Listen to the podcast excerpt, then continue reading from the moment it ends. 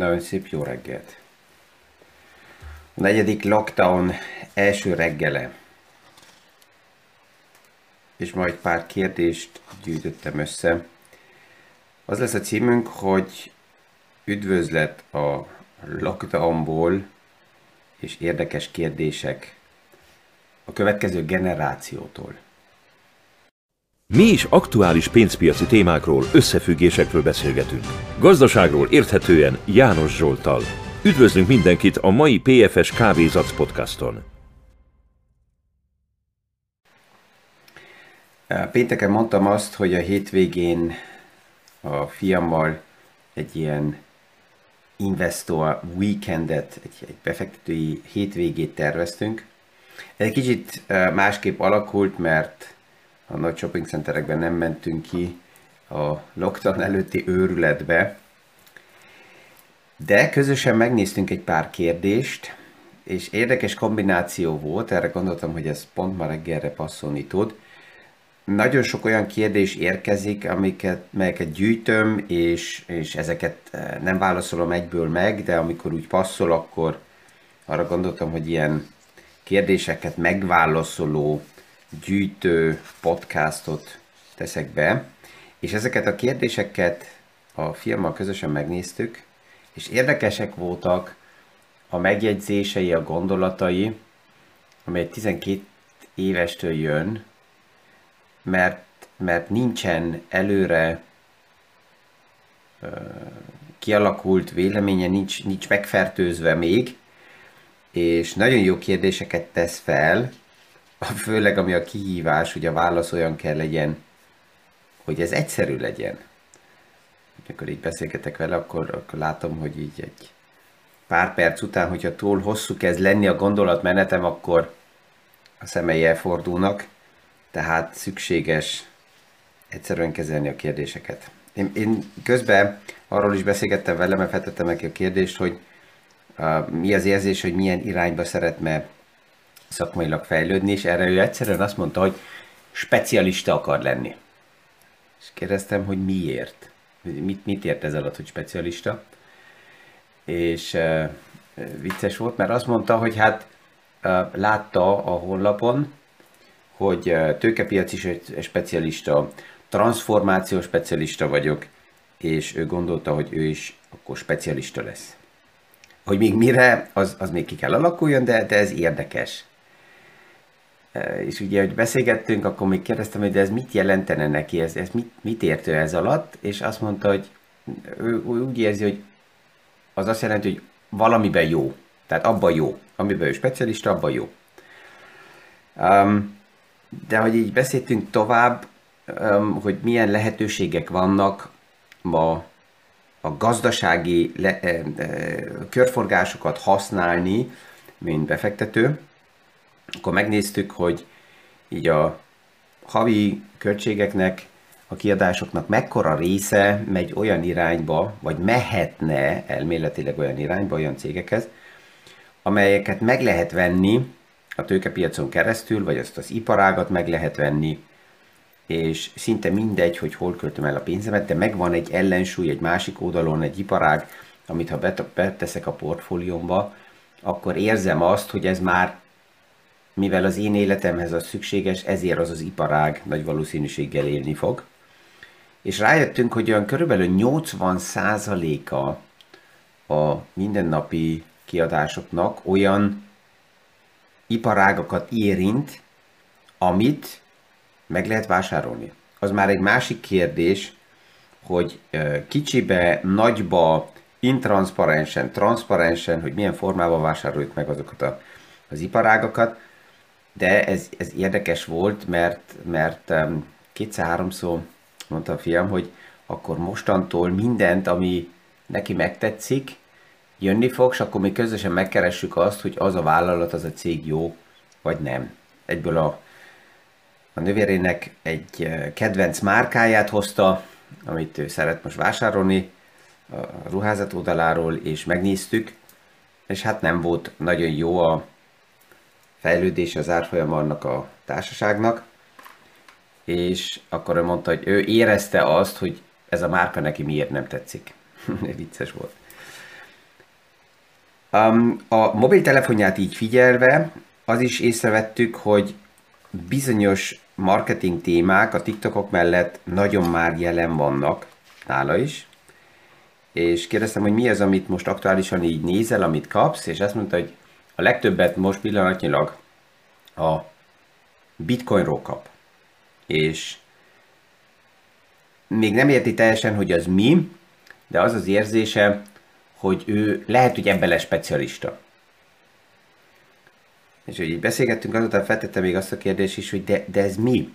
Mi ez a, mi ez a kripto? És ez jó volt nekem is, mert kényszerített arra, hogy még, még, még, még, még egyszerűbben fogalmazzam meg, hogy ez mi is lehetne. És a legjobb aktuális magyarázat, amit így neki is próbáltam megadni, az volt, hogy ez egy nem cenzurálható um, vagyontároló lehetőség lehet. Tehát azt jelenti, hogy mindent, amit a mindennapi élethez nem szükséges pénz, azt, azt kell tároljam, és a rengeteg tárolási lehetőség között lehet, hogy valamikor annyira stabilizálódnak a kriptók, hogy ez lesz egy lehetőség. Um, nem cenzurálható, decentrális formába um, ezt tárolni. Szerencsére nem deviza. Tehát ez, és ez jó is így. Persze, hogy volt olyan kérdés is, ami nem tőle jött, de aktuálisan pont ehhez passzol és jön hallgatóktól is, hogy mi az előnye például a decentrál, decentralizált rendszereknek, hogy miért előnyös az, hogyha ilyen nem központilag irányított rendszerek alakulnak ki. Az érzésem az, hogy pillanatnyilag a decentrális és a transzparens rendszerek azok egyelőre több problémát fel fognak mutatni, mint amennyit megoldanak. Mert ha tetszik, ha nem, a legtöbb struktúra, amit ma gazdaságilag ismerünk, azok intranszparens rendszerekből jönnek, a legtöbb nyereség az, az um, valamilyen formában információ arbitrás, információ uh, előny kihasználására épül fel, és ezek a nagyon transzparens, decentralizált rendszerek ezeket az információkat kvázi just in time azonnal mindenkinek rendelkezésére tudják állítani, már annak, aki ezeket a rendszereket képes olvasni, kezelni és ezekkel tud dolgozni, mert itt is ugyanúgy megtörténik az információ eltolás, és egyelőre több problémát fognak feldobni, ami majd azután megoldódhat, és egy aktuálisan úgy látom, hogy a decentrális rendszereknek még az a szerepük, hogy a centrális, a központi rendszereket nyomás alá helyezzék, tehát egy konkurencia, hogy igenis a központi rendszerek is kezdjenek el um, gyorsabbak lenni, eredményeket létrehozni. Másképp ma, 2021. november végén um, azt érzem, hogy a decentralizált rendszerek nem tudják megoldani hosszú időre a problémákat, kell a központilag irányított rendszer, azért, hogy, és ehhez hozzá kell tegyük a felelősségkérdést, megfelelő irányba lehessen irányítani a fejlődéseket, mert a teljesen szabad rendszer az anarchia irányába vezet előbb vagy utóbb.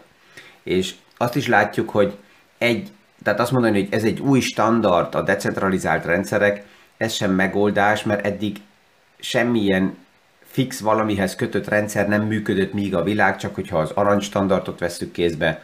Mert elég, hogyha egy szereplő kilép abból a játékból, akkor ez már a, egy standardra ráépített rendszereket az mindig bomlassza, um, és ezért um, ez nem tud működni.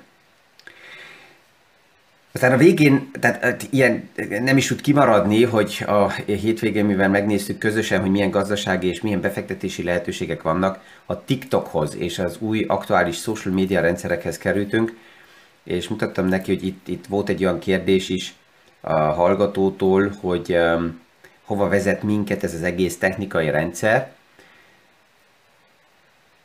és csak úgy megnéztük közösen, hogy ő mit néz és mit tesz az adatokkal, és ez hogy működik.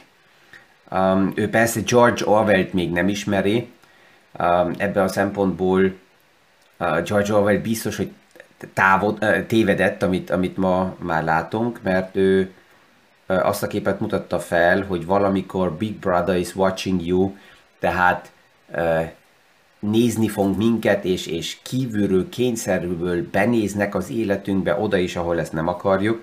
De ha már megnézzük a 2021-es valóságot, és főleg a social media és a fiatal generációnak a viselkedését, akkor oda tolódik ez el, hogy nem kell nézzem Big Brother, hanem a legtöbben ezt mutatják, kirakatba teszik az életüket, és főleg a social médiában dolgozó cégek azt szugarálják az ügyfeleknek, hogy a, a, a, az ügyfél nekik mennyire fontos és milyen jó szolgáltatásokat nyújtanak, de ha távolról ezt megnézzük, akkor az egész technikai rendszerbe az ügyfelek kezdenek, a felhasználók kezdenek a terméké válni.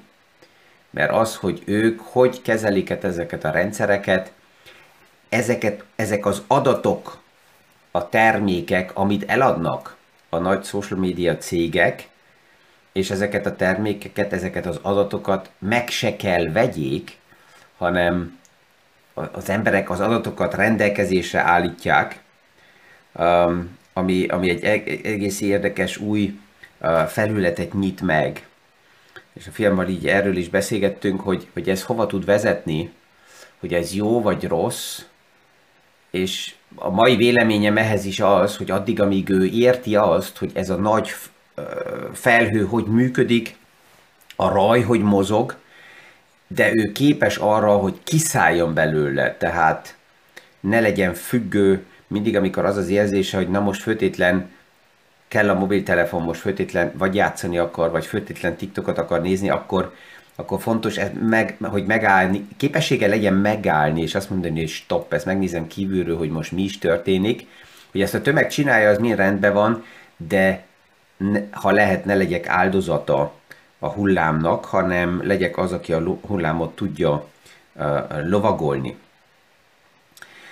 Um, aztán tovább kerültünk, hogy, és érdekes volt, hogy már 12 éves nem azt mondja, hogy uh, milyen, milyen munkát akar, vagy milyen munkavilágot, hanem uh, abba gondolkozik, hogy azt mondja, hogy ő, ő globális vállalkozó akar lenni, és hogy melyik országba helyezkedjen el, és mikor ezt a részt megnéztük, akkor oda jutunk a végén vissza, hogy az amerikai piac, Észak-Amerika főleg még mindig annak, aki a nyitott piaccal, a, a, vállalkozói szellemmel, gondolattal képes bánni, annak még mindig a legjobb környezet, ezzel a just try and error, tehát kipróbálni az ötleteket, kimenni a piacba, és mindig azon gondolkozni, hogy hogy tudok Um, piacképes lenni, um, ez ott működik a legjobban, és ezzel felmerült az a kérdés is, ami pénteken újra jött egy hallgatótól, hogy uh, valamikor egy vagy két héttel ezelőtt a befektetési stratégiáknál azt mondtam, hogy saját magunkba érdemes investálni, mielőtt azon, azzal a kérdéssel foglalkozunk, hogy a pénzünket elküldeni dolgozni. Az, aki azt, ma azon gondolkozik, hogy a pénzét úgy fektesse be, hogy az több hozamot hozzon, az lefordítva nem csinál más, mint azt mondja, hogy a pénzem dolgozom helyettem, de ahhoz fontos megnézni azt is, hogy mi a, mi a mérce, mivel mérem össze, hogyha én abszolút nem vagyok semmi hozamra képes a saját képességeimből, hát akkor, ha pénzem egy vagy két százalékot hoz, már az is jó, hogyha nekem megvan a saját képességemből a maximális rentabilitás, akkor már egész más szemszögből nézem azt, hogy hova küldöm a pénzemet idegenbe dolgozni, és milyen eredményt kell elérjen, hogy az jobb legyen, mint amire én képes vagyok. Tehát jött ez a kérdés a hallgatótól, hogy mibe investáljak. Itt nem tanfolyamokat, előadásokat, meetingeket, workshopokat akarok előtérbe helyezni, hanem azon érdemes elgondolkozni, hogy milyen képesség az, amire ma a piacnak valójában szüksége van, és én egyet látok, hogy rengeteg ember van, aki gondolkozik azon, hogy mi a jó ötlet. Rengeteg jó ötlet és termék is van. De ugyanakkor rengeteg ilyen ötletet látok, amit nem ismer senki. Nem ismeri a világ. Valahol porosodik, valahol egy, egy, egy, egy pócon, vagy benne van szakmailag valami a körforgásban, de erről nem tud senki semmit. Tehát ha azt a kérdést teszem fel, hogy mibe érdemes investálni, akkor ma azt mondanám, és ezt mondom a fiamnak is a hétvégén is mondtam, hogy az a képesség a legfontosabb, hogy ő kommunikáció képességei meglegyenek, és bármilyen termék van a háttérben, bármilyen szolgáltatás, bármilyen ötlet van, meglegyen A a bátorsága, és meglegyen a képessége ahhoz, hogy ezzel a kirakatba menjen. Beszélgetésbe maradjon, hallgatói legyenek, ne tegye tönkre a hírnevét, érezze azt, hogy ha valami mondani valója van, akkor van, akivel beszélgessen. Tehát már, már ezen dolgozzon, ha lehet, hogy, hogy mindig azt nézze meg, hogy milyen az ő um, kirakat képessége, kommunikáció képessége, um, melyik körökben mozog, kik azok, akik egyáltalán őt meghallgatják, és ez lesz a következő évtizedekben is nagyon fontos. Rengeteg ötletet kitalál valaki, mint mérnök, vagy, vagy uh, introvertált ember valahogy egy zár szobába, de erről, hogyha nem tud a világ semmit, akkor ezekkel az ötletekkel nem fog ő semmit érni, tehát ez a képesség az, amiben érdemes investálni, és ezt megnézni, hogy hol állok pillanatnyilag. Um, mi volt még így a kérdés? Ja, és egy jó kérdés volt, a, ezt is közösen így, így felolvastuk, és azt mondta, hogy ez is őt érdekli. Azt, küld, azt a kérdést küldte egy hallgató, hogy miért, hogyha ennyire egyszerű és ennyire transzparens minden, akkor miért nem lesz garantáltan mindenki sikeres? És és azt mondta, hogy ez, ez, ez őt is érdekli ez a kérdés, hogy miért nem lesz mindenki sikeres, vagy erre van garancia, hogy mindenki sikeres lesz. A Peter Thiel magyarázta ezt a témát a legjobban el, én, én um, szeretem a gondolatait és az ötletei Peter Thielnek. Um, ő ugye az elmúlt évtizedekben egy párszor be is bizonyította, hogy sikeres tud lenni, és ez az egyik, ami legérdekesebb, hogy ő magának ki is mondja, és a külvilágon, hogy ő nem bizonyítja be senkinek, mert neki, hogy a külvilág mit gondol erről, az neki mindegy. És lehet, hogy ez egy lényeges tulajdonsága azoknak, akik sikeresek lehetnek, um, hogy nekik a többi, a tömegnek a véleménye lényegtelen. Tehát ők valamilyen formában pszichológia oldalról jól érzik magukat, ha egyedül vannak. A tömeg azért nem lesz sikeres, mert a, a tömegnek kell a kvázi a fészek meleg, és ezért állandóan a tömeggel mozognak. És a tömegnek nincs igaza. Ezt több szemszögből látjuk. Tehát az, aki állandóan a, a, környezet véleményére ad, az nem te semmi különlegest, és a social media ezt még megerősíti, mert posztolnak az emberek, és aztán megnézik, hogy na hányan lájkolták, és hányan kattintanak rá, és milyen gyorsan reagálnak, és ez már a, a, a, a lelki állapotot is irányítja. Tehát azok, akik nagyon sikeresek, azok általában a tömeg ellen mozdulnak, és nem félnek a konfrontációtól, mert nem érdekli őket a konfrontáció. Mert ez nem konfrontáció, hogy, hogy ezzel ők küzdjenek, hanem van egy saját álláspont, és ez a befektetési témákban is nagyon fontos. A jó befektetők, akik, akiknek már megvan az ötletük, az érdekes az, hogy azok nem vitatnak. Mindig, amikor egy bizonyos témát feldobok, és ezt mindig hozamondom, hogy ez csak az én véleményem, bizonyos témákhoz ezt feldobom, akkor az, aki nagyon agresszív, provokáns, megsértő, néha agresszív vitákba megy, az nem jó befektető. Mert legalábbis én azt látom, hogy akik jó befektetők, azok nem kell vitassanak. ők biztosak, nem bizonytalanok, biztosak, megvan a saját vonalok, és ezen mennek. És általában olyan lépéseket tesznek meg, ami aktuálisan nem szexi. Tehát az, ami most aktuálisan divatos, amikre mindenki ráharap, az nem különleges pillanatnyilag. Itt vannak persze egészen mások a social médiában is kialakuló ilyen influencerek, ők nekem nem investorok, ők maximum, ha pénzpiacon, fog, pénzpiacon mozognak, akkor benfentes információkat használnak, frontrunner problémába kerülnek bele, insider trading sztorik merülhetnek fel, de ők más szemszögből állnak ki. Miért? Hát ők abból keresik a pénzt, hogy minél többen követik őket, tehát ők a tömeg lelkéből, fejéből kell beszélgessenek, tehát ők mint kameleonok átállnak arra, és azt nézik, hogy oké, okay, mit akar tőlem hallani a tömeg, és akkor azt mondják. Egy jó befektető ezzel nem foglalkozik. Maximum azt nézi meg, hogy pillanatilag mi nem érdekes a tömegnek, és, és azzal lép. A, a sikernél is két oldal van. Van a, a, a nyilvános siker, ez ugye ma a social media világban boldogá teszi az embereket, és van az úgynevezett szubjektív siker, ami általában a mély siker, ami nincs a kirakatba, ami egy egyedi sztori, és, és ezt megtalálni, ez, ez, ez nem is olyan egyszerű.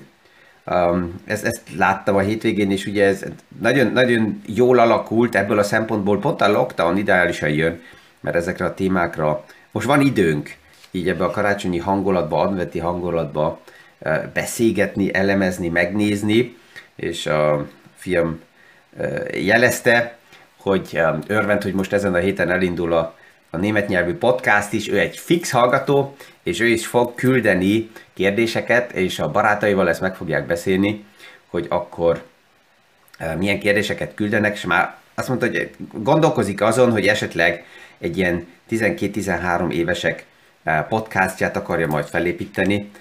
Ezek mind, mind érdekes gondolatok, amit majd meglátjuk, hogy ez milyen irányba fog menni, de nagy reményt ad, hogy a következő generáció nem olyan mereven látja a dolgokat, és nagyon sok korlátokat romboló gondolata van, amit érdemes támogatni.